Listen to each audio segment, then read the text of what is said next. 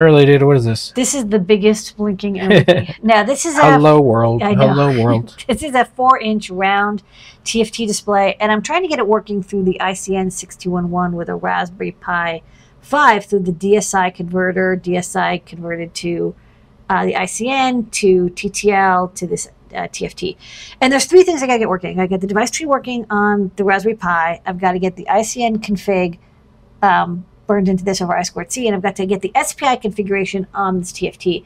And what I'm testing now is the SPI configuration. So what I've done here is, you know, I write the SPI init code. I'm using like an ATtiny, and then I have a loop down here where I'm just sending um, the MIPI SPI commands 22 and 23. And what those do is turn all the pixels on and all the pixels off. So I've isolated just making sure that the SPI init working. Next, I'm going to do the ICN configuration.